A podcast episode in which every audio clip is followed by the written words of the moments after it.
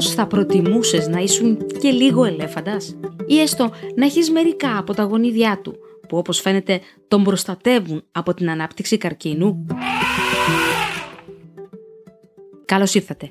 Είμαι Γλυκέρια Σαμολαδά και είμαι σύμβουλος γενετικής.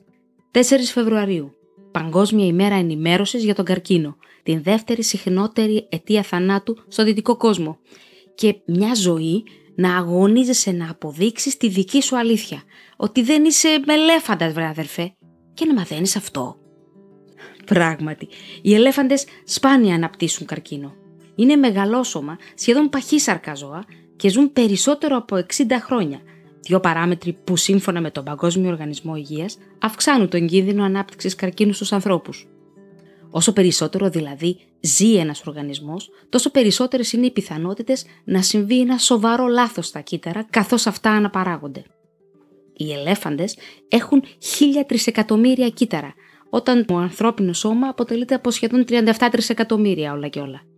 Αν όλα λοιπόν τα κύτταρα έχουν τον ίδιο κίνδυνο να γίνουν καρκινικά, μπορεί εύκολα να σκεφτεί κανείς ότι ζώα με πολλά κύτταρα, όπως οι ελέφαντες, θα πρέπει να έχουν αυξημένο κίνδυνο να αναπτύξουν καρκίνο. Γιατί όμως δεν συμβαίνει αυτό? Την ίδια στιγμή, οι ελέφαντες που ζουν, όπως είπαμε, τουλάχιστον εξήντα πέντε χρόνια, θα έπρεπε να αθροίζουν και περισσότερα σφάλματα στα κύτταρά τους. Κάθε φορά που ένα κύτταρο διπλασιάζεται, μπορεί να προκύψει μια μετάλλαξη που θα το αναγκάσει να αναπτυχθεί υπερβολικά και να οδηγήσει στην ανάπτυξη καρκίνου. Κι όμως, οι ελέφαντες σπάνια αναπτύσσουν καρκίνο και φαίνεται ότι έχουν αναπτύξει μηχανισμούς πρόληψης παρά το μέγεθος και το μεγάλο προσδόκιμο ζωής τους. Η μελέτη του καθηγητή Vincent Lynch και των συνεργατών του εστίασε σε ένα συγκεκριμένο γονίδιο, το τι πι πενήντα τρία, που είναι υπεύθυνο για μια πρωτεΐνη καταστολής και περιορισμού του όγκου, που είναι γνωστή και ως πρωτεΐνη πι πενήντα τρία. Το γονίδιο αυτό λειτουργεί ως ο καλός υπότης, ο φύλακας και προστάτης της λειτουργίας των κυττάρων. Όταν προκύπτει κάποιο λάθος, μια μεταλλαγή σε ένα κύτταρο, αυτή η πρωτεΐνη υπότης, η πι πενήντα τρία, θα επιδιώξει αρχικά να διορθώσει, να επισκευάσει το λάθος. Αν αυτό δεν γίνει, το γονίδιο πι πενήντα τρία θα οδηγήσει το κύτταρο ή τα κύτταρα που έχουν λάθη και μεταλλάξεις σε κυτταρικό θάνατο, για να προστατευτεί ο οργανισμός. Οι ελέφαντες λοιπόν έχουν τουλάχιστον είκοσι αντίγραφα του γονιδίου τι πι πενήντα τρία, όταν εμείς οι άνθρωποι έχουμε μόνο δύο αντίγραφα του ίδιου γονιδίου, όπως έδειξε η έρευνα του καθηγητή Λίντς. Τα στοιχεία αυτά δίνουν μια εικόνα των αντικαρκινικών λειτουργιών που κρύβονται στο ντι εν έι του ελέφαντα. Και το πράγμα γίνεται ακόμα πιο περίεργο. Εμείς οι σύγχρονοι άνθρωποι, οι Homo sapiens, μοιραζόμαστε περισσότερο από το ενενήντα οκτώ τοις εκατό του γονιδιώματός μας με τους εξελικτικούς μας συγγενείς, τους χιμπατζίδες.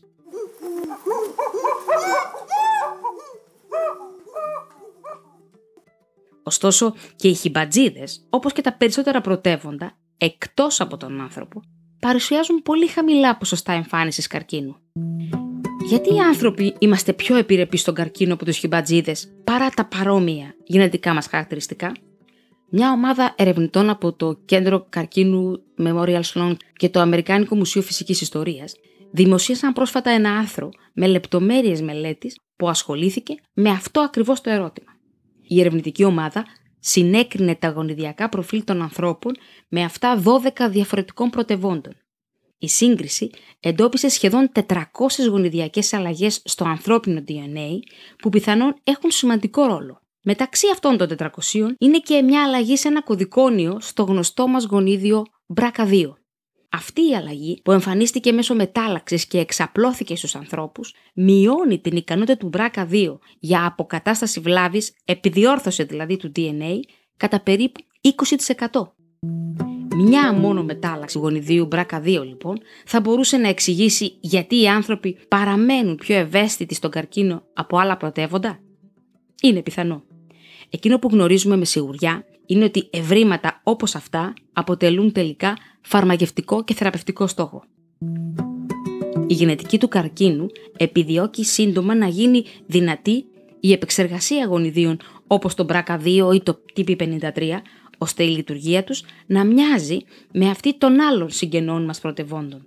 Και στο τέλος της ημέρας, γιατί να μην είμαι ελέφαντας γενετικά?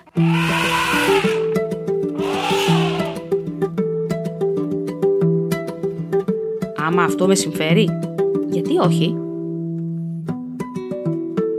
Είμαι Γλυκέρια Σαμολαδά και είμαι σύμβουλος γενετικής.